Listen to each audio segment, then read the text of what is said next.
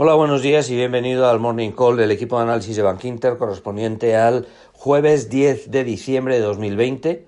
Soy Ramón Forcada y damos un repaso al mercado, como siempre. Un mercado que, que ya está yo daría ya por cerrado el año 20. De hecho, formalmente nosotros lo damos por cerrado en Bank Inter el 15 de diciembre, como tarde. El 18 publicamos la estrategia de inversión, pero es una estrategia de inversión que ya parte la hemos adelantado en las estrategias de inversión semanales de las últimas dos, tres semanas y que sigue siendo pro bolsas. Eh, con un contexto para 2021 que es eh, eh, constructivo desde el punto de vista de mercado y de economía. Eh, en cualquier caso, sí quiero recordar que el 18 lo publicamos formalmente y que además tendremos reunión con medios de comunicación, como siempre hacemos cada semestre, natural, para, trasladarles nuestra, nuestra visión. Bien, pues eh, tenemos hoy una sesión que viene cayendo un poquito, pero que yo creo que igual por la tarde en Nueva York se da la vuelta y aguanta. ¿no? Vamos a ver, ayer eh, tuvimos un día de ligeros rebotes en Europa, que vivió a, a, espaldas de lo que luego pasaría por la tarde en Estados Unidos, eh, y también en, en, Asia, aunque en mucha menor medida. Aquí es que Estados Unidos cayó un poquito, eh, de manera sustancial, y no tan poquito, en la parte de la tecnología, el Nasdaq 100 hizo menos 2,1%, el S&P 500 un menos 0,8%, que es aceptable, y Europa en general rebotó un pelín, pues el Eurostox más 0,1, igual que el IBEX, y el, y el DAX pues un 0,5 arriba. ¿no? Luego esta noche Asia pues ha estado muy floja, el Nikkei menos 0,2, el CSI plano, eh, y lo que viene, pues como digo, es una preapertura eh, más bien cayendo algo. Eh, yo creo que va a acabar rebotando un poquito, tal vez, tal vez. Me explico. Ayer la sesión fue difícil en, en Nueva York porque el regulador de tecnología americano pues eh, para resumir y internarnos rápidamente, lo que le ha dicho a Facebook es que ya hubo un informe que una comisión publicó en octubre y que eh, hay demasiada concentración de poder eh, en Facebook, Instagram y WhatsApp, que son compañías que le pertenecen. ¿no?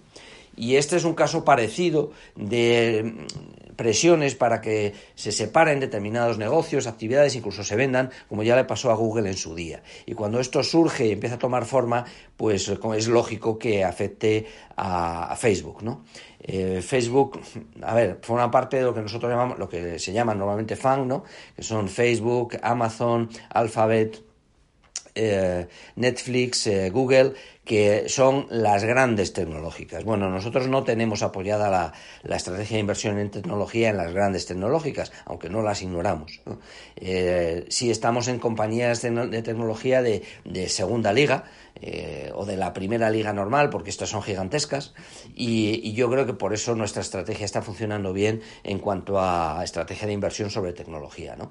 Eh, ¿Qué sucedió ayer? Pues que al, al tomar forma en un informe concreto la, recomendación de que Facebook deje de tener tanto poder sobre las redes sociales, de forma resumida, pues eh, esto es una amenaza de partición de la compañía y de venta de activos. ¿no?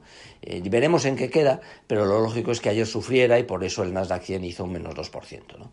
Eh, Facebook tiene Instagram, re, creo recordar, desde el año 2012 pagó apenas mil millones de dólares eh, por una compañía que entonces tenía unos 25 millones de, usuarios, o sea que la ha hecho crecer a, a su, a su espalda, ¿no? y en el año 14 creo recordar que compró WhatsApp por unos 19 mil millones, ¿no? Y también la ha hecho crecer y bueno, hay siempre una gran polémica por el cruce de información de clientes, suscriptores, el empleo que se hace, etcétera, ¿no? Bueno, esta noticia yo creo que era esperable, podría haber salido hace tres meses o dentro de tres meses, pero iba a salir y además es algo en lo que coinciden tanto republicanos como demócratas que hay que regular un poco más las compañías tecnológicas grandes, que cuando hablamos de regular tecnología tengamos en cuenta que esto afecta sobre todo a FANG y en particular a, a Facebook, ¿no? O sea que miremos la tecnología más allá de esto, ¿no? Y entendámosla como tal. ¿no?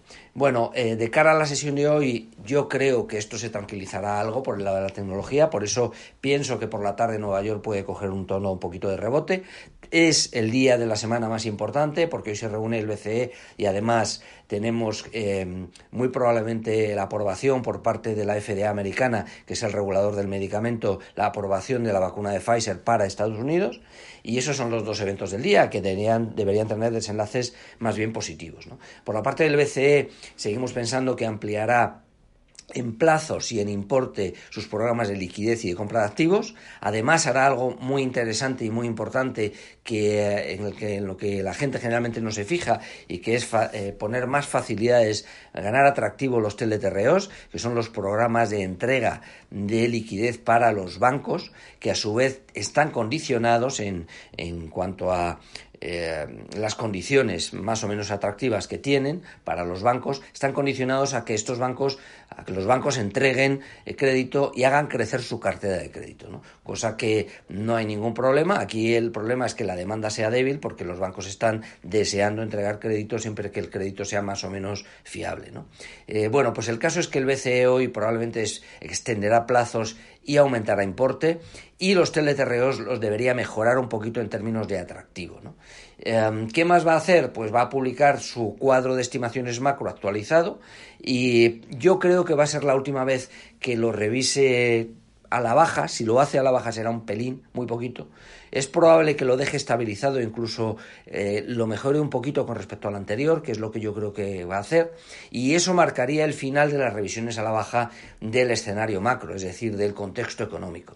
Y yo creo que esto sería también importante. No se habla ni de mejorar las relaciones de los TROs ni de la mejora del cuadro macro. Yo creo que es algo probable que hoy suceda en la reunión del BCE.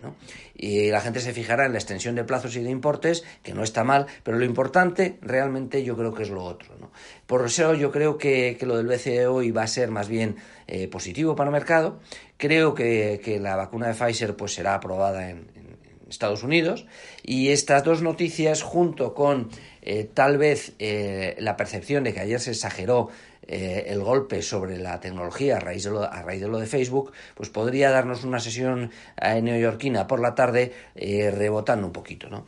Y esto es lo que yo creo que puede acabar sucediendo. Estamos dando ya, como decía al principio, el año por cerrado, mañana ya es viernes, hemos tenido en España una semana de apenas tres días de manera efectiva, mañana simplemente hay la confianza en la Universidad de Michigan, que podría retroceder un poquito, y, nada mucho más importante, porque el Brexit, esto en cualquier momento puede salir o no. Ahora, pues parece que se emplazan al fin de semana. Va a dar igual cuando lo aprueben, porque lo tendrá que acabar aprobando el Parlamento Europeo, siempre que las condiciones sean normales, ¿no?